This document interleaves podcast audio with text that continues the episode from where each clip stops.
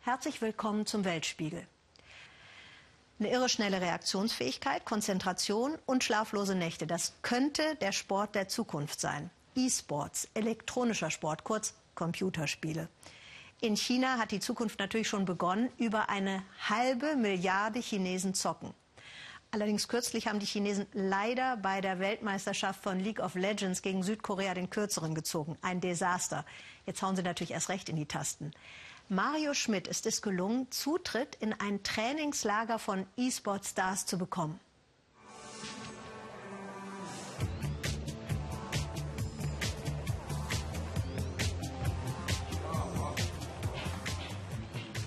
Die Mannschaft 1246 aus Shanghai trainiert wie fast jeden Tag bis Mitternacht. Die Jungs bereiten sich auf ein wichtiges Spiel am nächsten Tag vor. Yang Jiawei verbringt 12 bis 15 Stunden vor dem Computer, sechs Tage die Woche. Er ist Profi, seine Disziplin E-Sport, das Spiel heißt Overwatch. Über Kopfhörer verständigen sie sich. Pass auf, gib mir Schutz, es läuft noch nicht rund. Wir haben starke individuelle Fähigkeiten, müssen aber als Team noch besser zusammenarbeiten. Ihr Gegner sitzt gut 1000 Kilometer entfernt, eine Mannschaft in Südkorea. Jeder Spieler steuert eine bewaffnete Fantasiefigur. Als Team müssen sie mehrere Felder erobern. Weniger Schweiß als beim Fußball, aber genauso viel Anspannung. Traineranweisungen von der Seite. Der Betreuerstab ist immer dabei. E-Sport boomt in China. Nach mehreren Jahren Entwicklung und dem Aufbau von festen Strukturen hat der E-Sport an Anerkennung gewonnen. Diese Jungen arbeiten hart und haben bewiesen, dass das mehr ist als bloßer Zeitvertreib. Der nächste Tag, sie wohnen in einer Villa fast das ganze Jahr zusammen mit Rundumbetreuung. Wenn die Mannschaft mittags aufsteht, ist der Tisch gedeckt. Leben in vier Bettzimmern. Auf Yang Jiawei blicken nachher beim Spiel viele Fans und Kameras. Vor allem junge Chinesen beneiden den 21-Jährigen. Er hat ihren Traumberuf, allerdings auch wenig Freizeit. Im Zimmer haben wir keinen Computer. Wenn ich nachts vom Training zurückkomme, mache ich nicht mehr viel. Ich komme zum Schlafen her und esse unten etwas. Manchmal spiele ich noch auf dem Telefon oder chatte mit Freunden.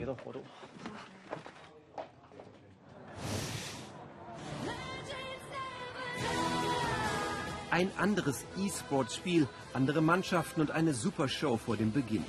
Das Weltmeisterschaftsfinale des Strategiespiels League of Legends verfolgen über 40.000 Menschen im Pekinger Olympiastadion auf riesigen Bildschirmen. Auf den Monitoren sieht es aus, als würde ein Drache aus dem Computerspiel im Stadion landen. Reale und digitale Welt gehen ineinander über.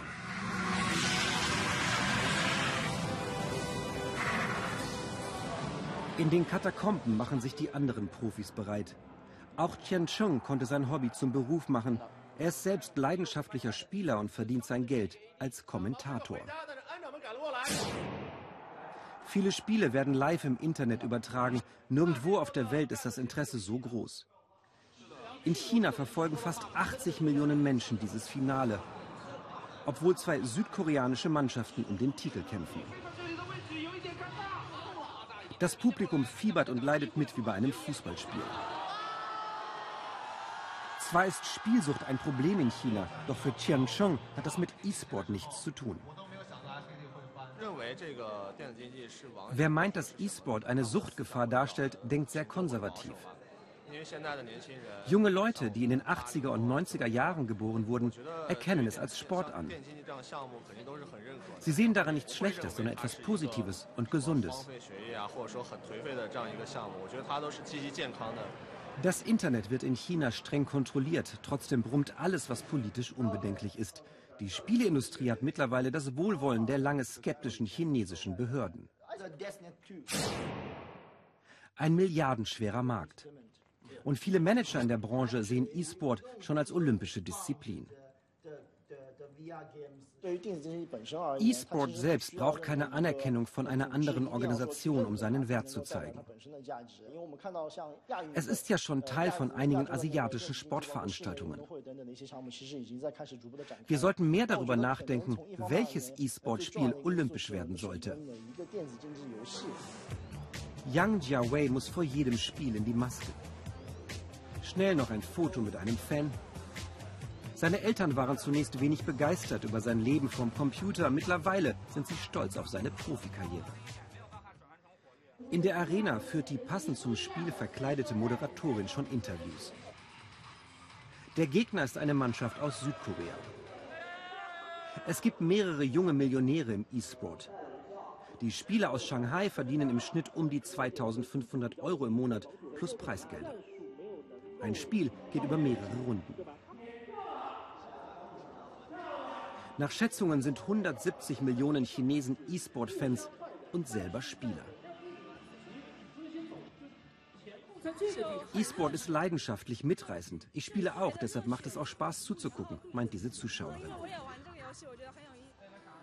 Es läuft nicht gut heute für das Team 1246. In einer Pause wird Yang Jiawei ausgewechselt. Tipps vom Trainer, doch auch das letzte Aufbäumen hilft heute nicht. Das Spiel ist verloren. Die anderen waren klar besser. Wir müssen noch viel trainieren, um sie besiegen zu können. Mit 25 gelten die Profis schon als alt. Ein paar Jahre bleiben den jungen Spielern von 1, 2, 4, 6 noch für einen großen Titelgewinn in der boomenden Welt des E-Sports. Das Great Barrier Reef ist das größte Korallenriff der Erde. Und ich glaube, man übertreibt nicht, wenn man sagt, es ist ein Wunder der Natur. Eine seltene Kostbarkeit, gleich vor der Nordostküste Australiens. Heute ist aber genau dieses Korallenriff in Gefahr. Heute, genau zwei Jahre nach Abschluss des Pariser Klimaabkommens, das ja eigentlich zum Ziel hat, dass die Erde sich nicht weiter erwärmt als maximal zwei Grad. Aber das Wasser des Pazifischen Ozeans, musste Philipp Abresch lernen, wird wärmer. So sieht er aus, der wohl schönste Hörsaal der Welt. Im schwarzen Neopren machen sie sich auf zur Arbeit, die Forscher, Studenten, Assistenten. Hier auf Lizard Island erkunden sie die Unterwasserwelt des Great Barrier Reef.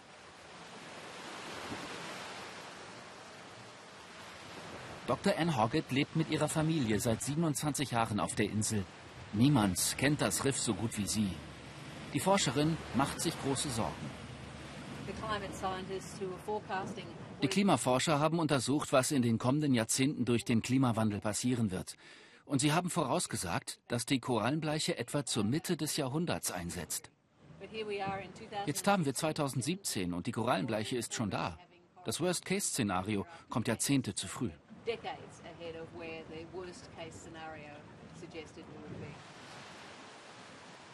Sie leben ein Leben wie aus dem australischen Bilderbuch. Anne und ihr Ehemann Lyle. Ihr Sohn Alex ist an den Stränden von Lizard Island aufgewachsen. Hier hat er als Kind tauchen gelernt. Für die drei ist das Riff nicht nur Forschungsobjekt, vor allem Heimat. Eine Heimat, die sich dramatisch verändert. Vor zwei Jahren war die Welt um Lizard Island noch in Ordnung. Die blaue Lagune, unberührt und schön. Doch nun spielt sich am Meeresgrund eine Katastrophe ab.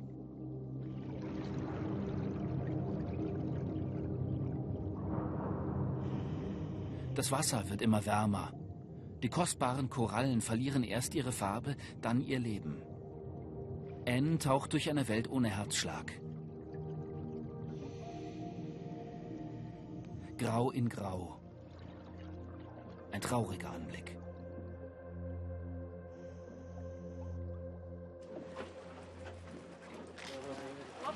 Eine Menge toter Korallen. Ich habe zwei Lebendige gesehen. Zwei und viele, viele Tote. Blauer Himmel, weißer, feiner Sand. Wunderschön. Doch das Great Barrier Reef kämpft ums Überleben und Lizard Island steht an vorderster Front. Anne hat keinen Zweifel. Der Klimawandel ist schuld an der Korallenbleiche. Es bricht dir das Herz. In den letzten vier Jahren hatten wir zwei massive Zyklone hier. Und jetzt gerade, gleich zweimal hintereinander, eine Korallenbleiche. Es wird lange dauern, bis sich das Riff davon erholt. Farben überall. Das Great Barrier Reef ist ein magischer Ort. Mehr als 2000 Kilometer lang, 3000 einzelne Korallenbänke. Das größte Korallenriff der Erde. Doch nicht weit von den Korallenriffen ragen riesige Kohlehalten in den Himmel. In Abbott Point entsteht einer der größten Kohlehäfen der Welt. Ausgerechnet Kohle, der Klimakiller. In Early Beach sind sie wütend auf die Regierung, die so etwas zulässt. Kohle und Korallen finden die Aktivisten passt nicht zusammen. Die Kohleindustrie ist nicht nachhaltig. Wo sie aufschlägt, hinterlässt sie Geisterstädte. Kohle ist eine Lösung aus dem 18. Jahrhundert für die Probleme von heute. Als Reiseveranstalter bin ich einfach nur schockiert. Wenn die wirklich diese Kohlemine in Betrieb nehmen und den Kohlehafen mit 4000 Schiffen pro Jahr, was soll das der Welt bringen und Queensland und den Touristen hier und unseren Kindern?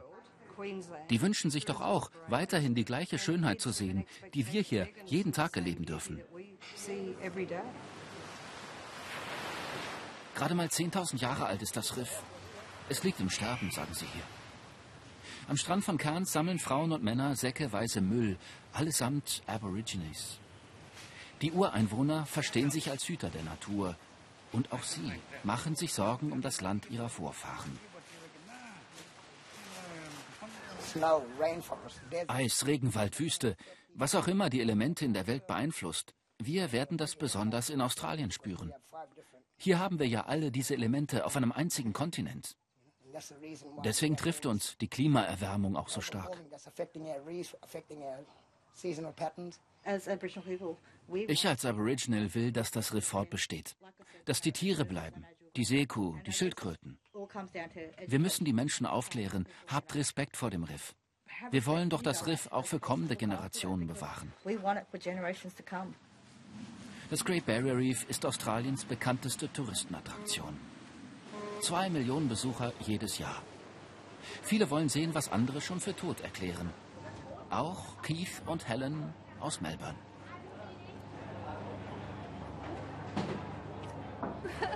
Ich fühle mich schon wie ein Fisch. Ich kann es kaum erwarten.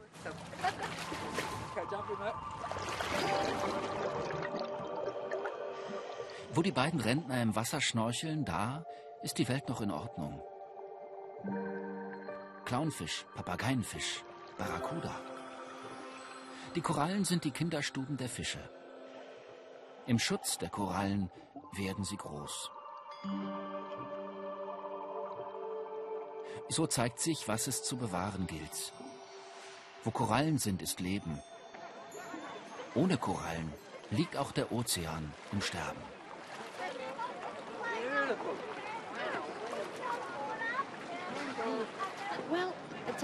Es sind schon weniger Farben, aber ich bin da nicht sicher.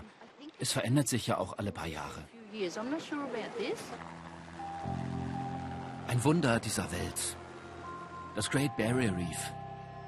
Ein Schatz der Natur. Jeder sollte das Riff einmal mit eigenen Augen sehen. Ist das Great Barrier Reef zu retten. Man muss es nur wollen. Es ist noch nicht zu spät. Wow, tolle Bilder. Viele Autos in der Schlange machten einen Stau und viele Räder in einer Stadt. Genau das hat sich Markus Preis gefragt und ist in Amsterdam losgeradelt.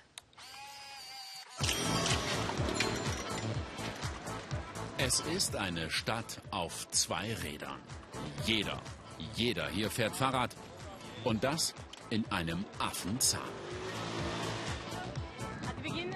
Am Anfang hatte ich echt Angst davor. Ich komme aus Mexico City und der Verkehr hier ist wie bei uns. Super voll und drängelnd, nur mit dem Fahrrad. Aber jetzt liebe ich es. Ich kann jeden Ort in 20 Minuten erreichen. Amsterdam ist die Fahrradhauptstadt der Welt. Doch das geht nur, wenn man für ein bisschen Ordnung sorgt. Die Frage ist, wie organisiert man eine Stadt, die mehr Fahrräder als Einwohner hat? Ja, genau so ist das in Amsterdam. Die 840.000 Einwohner besitzen geschätzt 880.000 Fahrräder. Die wichtigste Voraussetzung für fließenden Verkehr natürlich ordentliche Radwege. Doch Amsterdam geht inzwischen noch weiter. Auto zu Gast.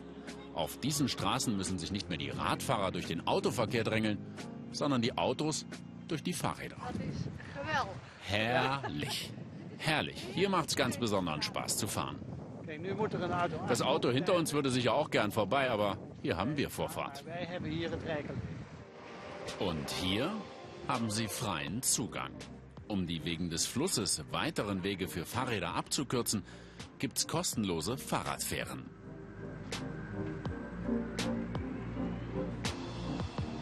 Und wenn man angekommen ist, Parkplatzsuche mit dem Fahrrad kann genauso nervig sein wie mit dem Auto. Es ist ein Desaster. Echt? Wieso denn? Es klappt hier nicht so gut. Jeden Tag suche ich mein Fahrrad. Doch auch daran arbeitet man in Amsterdam. Und Sie hier sind die Fahrradpolitessen. Wer nicht genau nach Vorschrift parkt, kriegt Ärger. Das Ziel vermeiden, dass hier irgendwann ein großer, verknoteter Fahrradhaufen steht. Hier würde es Chaos geben, wenn wir nicht da wären. Alles stünde kreuz und quer, niemand bekommt sein Fahrrad mehr raus und keiner kann mehr durchlaufen. Und mit diesen Plastikbändchen findet man sogar raus, wer die begehrten Fahrradparkplätze länger als zwei Wochen blockiert. Sind die nämlich noch dran, wurde das Rad nicht bewegt. Dann gibt's für ein paar Stunden ein Knöllchen und dann geht's ab ins Amsterdamer Fahrradgefängnis. Für 25 Euro kann man das Rad weit draußen vor der Stadt wieder abholen. Das ist Amsterdam. Eine Stadt, in der Fahrradfahren Lebensqualität bedeutet und Feierabendverkehr sogar richtig Spaß macht.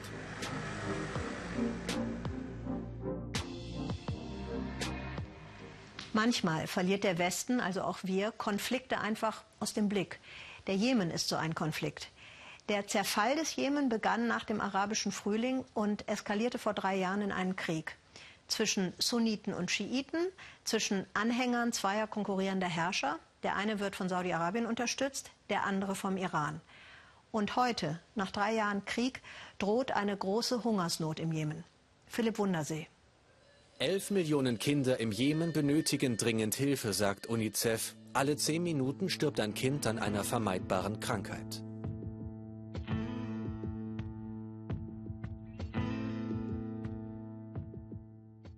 Zweieinhalb Millionen Menschen haben keinen Zugang zu Trinkwasser laut Internationalem Roten Kreuz. Und die Weizenvorräte sind fast aufgebraucht. The situation is uh. Die Situation im Jemen ist katastrophal. Es ist die schlimmste Hungerkrise auf der Welt im Moment. Sieben Millionen Menschen stehen vor einer Hungersnot. Millionen Menschen werden durch unsere Hilfe am Leben erhalten. Das ist also die Lebensader, auf die wir täglich angewiesen sind. Im Jemen eskaliert der Machtkampf zwischen Saudi-Arabien und dem Iran, wer die Region dominiert. Seit zwei Jahren tobt dort ein brutaler Krieg zwischen Houthi-Rebellen, die vom Iran unterstützt werden, und auf der anderen Seite eine Militärallianz, angeführt von Saudi-Arabien, die den Jemen vor allem aus der Luft bombardiert. Den Preis dafür zahlt die Zivilbevölkerung. Saudi-Arabien hatte See- und Flughäfen blockiert, die wurden teilweise wieder geöffnet. Aber die Treibstoffknappheit verschlimmert den Mangel an sauberem Wasser, denn Pumpen werden abgeschaltet und Krankenhäuser können nicht mehr richtig arbeiten. Es wird die größte Hungersnot sein, die die Welt seit vielen Jahrzehnten gesehen hat, mit Millionen von Opfern. Katastrophale Zustände im Jemen. Es wird weiter gekämpft und die Cholera breitet sich weiter aus. Ich bin verbunden mit Alexander Stenzel, unserem Nahostkorrespondenten in Kairo, und ich frage ihn, Herr Stenzel, wie ist die aktuelle Situation jetzt im Jemen? Die Situation hat sich dramatisch verschlechtert, weil zwei Rebellengruppen, die vor kurzem noch vereint waren, gegeneinander kämpfen. In dieser Situation ist es undenkbar, dass Hilfsgüter an die Menschen verteilt werden, die ja ohnehin viel zu wenig sind. Die UN selbst hat ja gesagt, dass sie eben nicht alle Jemeniten ernähren kann, mit Medikamenten versorgen kann und fordert deshalb, dass eben nicht nur die Blockade der Hilfsgüter aufgehoben wird, sondern die allgemeine Wirtschaftsblockade. Jemen kann keine ähm, Lebensmittel importieren, weil das die saudische Regierung verhindert. Klar wollen die Saudis nicht, dass über Schiffe Waffen in das Land geraten, aber keine Lebensmittel, das ist absolut menschenverachtend. Herr Stenzel, wir hören so erstaunlich wenig von diesem Konflikt hier in der westlichen Welt. Dürfen Journalisten in den Jemen rein? Nein, Neben der Wirtschaftsblockade gibt es eine regelrechte Informationsblockade. Es gibt keine zivilen Flüge nach Jemen, nach Sanaa. Auf dem Landweg kommen wir auch nicht herein, weil das Saudi-Arabien verhindert. Ähm, theoretisch könnten wir mit Hilfsorganisationen in den Jemen fliegen, aber auch das verhindert die saudische Regierung. Saudi-Arabien möchte, dass von dieser humanitären Katastrophe, dass diese unsichtbar bleibt. Jetzt fragt man sich natürlich, warum bekämpfen sich die beiden Supermächte im Nahen Osten, Saudi-Arabien und der Iran, ausgerechnet im Jemen? Saudi-Arabien und Iran ähm, ringen um eine Vormachtstellung. Ähm, Saudi-Arabien versucht schon seit langem, den Einfluss Irans äh, im Jemen zurückzudrängen. Äh, Iran ist mit den Husi-Rebellen im äh, Jemen eben verbunden. Und Saudi-Arabien hat unter anderem auch deshalb den Krieg äh, begonnen, um eben den Einfluss des Iran im Jemen zu verringern. Hat aber im Grunde genommen das Gegenteil erreicht, weil natürlich der Iran als der Verbündete der Houthis ihnen hilft und möglicherweise auch Raketen geliefert hat, die vor kurzem von jemenitischem Boden aus auf Saudi-Arabien abgefeuert wurden. Alexander Stenzel, danke für diese Informationen aus Kairo. Spenden für die hungernden Menschen im Jemen können Sie beim Bündnis Entwicklung hilft und bei der Aktion Deutschland hilft unter dem Stichwort ARD Hungerkatastrophen Spendenkonto DE 53 200 400 600 200 400 600 oder über das Internet unter spendenkonto-nothilfe.de. Wir marschieren mit großen Schritten auf das Ende des Jahres zu und da gibt es in Russland eine Berufsgruppe, die hat Hochsaison. Das sind die Magier, die Astrologen und die Wahrsager. In Russland glauben über 50 Prozent an dieses Gewerk, das mit Kräften, die man nicht sehen kann, an die man glauben muss, wahlweise die Zukunft erkennen oder Krankheiten heilen kann. Aber sagt Goline Atai, jetzt denkt bloß nicht, das ist nur was für Babuschkas auf dem Land. Dann unterschätzt man nämlich die kulturelle Dimension von Mystik und Aberglauben. Und dann trat unsere Korrespondentin ein in die Welt der Magier. Ein verheißenes Land das Altai-Gebirge an der Grenze zur Mongolei, Kasachstan und China. Schon zu Zeiten der Sowjetunion pilgerten Eingeweihte hierher. Die Landschaft solle den Menschen öffnen und innere Prozesse verursachen. Ein Ort für Aussteiger und Suchende, so die Legende.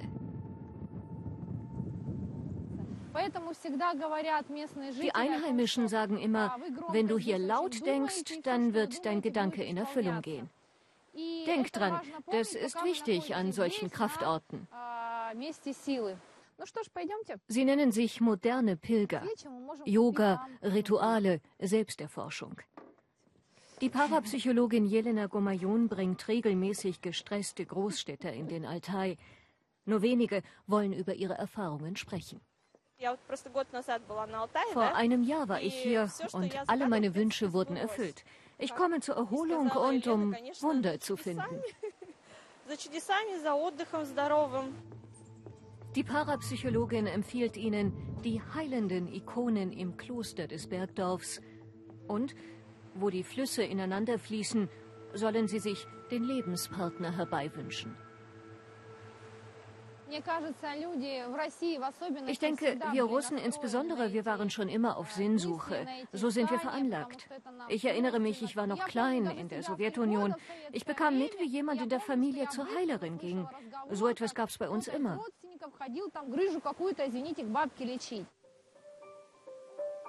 Ein Dorf im Südwesten Russlands. Zu Besuch bei Nadja Melkunova.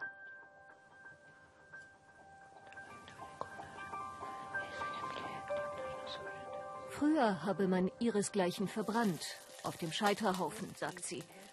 Heute würden sogar die Ärzte ihren Patienten empfehlen, zur Babuschka, zur Dorfoma zu gehen und sich mit Wasser, Wachs und Gebeten heilen zu lassen. Nadja behandelt nur Getaufte. Siehst du, du hattest einen großen Schrecken. Jetzt kaum noch, sonst würde es anders aussehen. Alle möglichen Leute kommen. Gesunde, arme, reiche. Angst kann ich heilen, gegen den bösen Blick kann ich was machen, gegen Angina, gegen Wundhose, gegen vieles.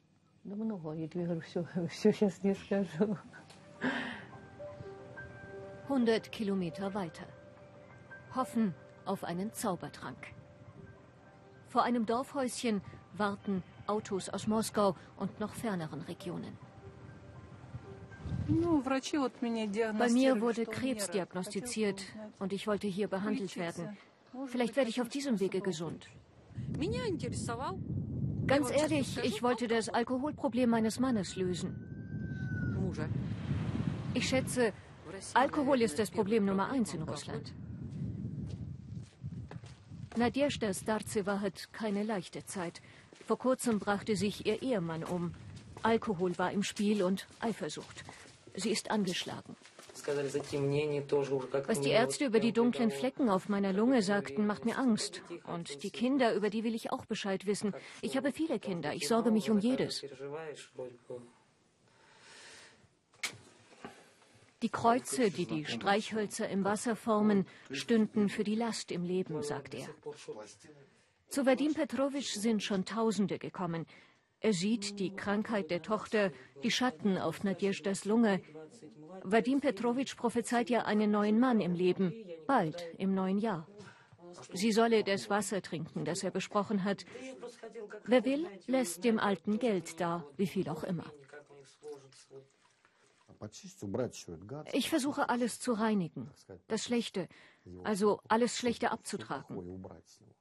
Ich hoffe ja, weniger Menschen hier zu empfangen, aber es kommen immer mehr. Das Übersinnliche galt in der Sowjetunion als offenes Geheimnis. Berühmt die telepathischen Experimente von Nina Kulagina in den 60er Jahren, vom Geheimdienst aufmerksam beobachtet. Kurz vor dem Ende der Sowjetunion lösten seine Auftritte im Staatsfernsehen einen Massenwahn aus. Anatoli Kaspirowski versetzte die Nation in angeblich heilende Trance. Wunderheilerin Juna Davitaschwili soll Staatschef Leonid Brezhnev und später Präsident Jelzin geholfen haben. 20 Jahre später. Unzählige Magier preisen ihre Dienste an im Internet. Das Oberhaupt der russisch-orthodoxen Kirche bezeichnet den Machtantritt Wladimir Putins als Gotteswunder und spricht von der baldigen Apokalypse. Polizisten holen Priester, um Straßen zu sichern, wo viele Unfälle passieren. Christus als magische Institution gegen Unglück. Soziologen machen Depression, Orientierungslosigkeit, Existenzängste verantwortlich für das wiedererstarkte magische Denken.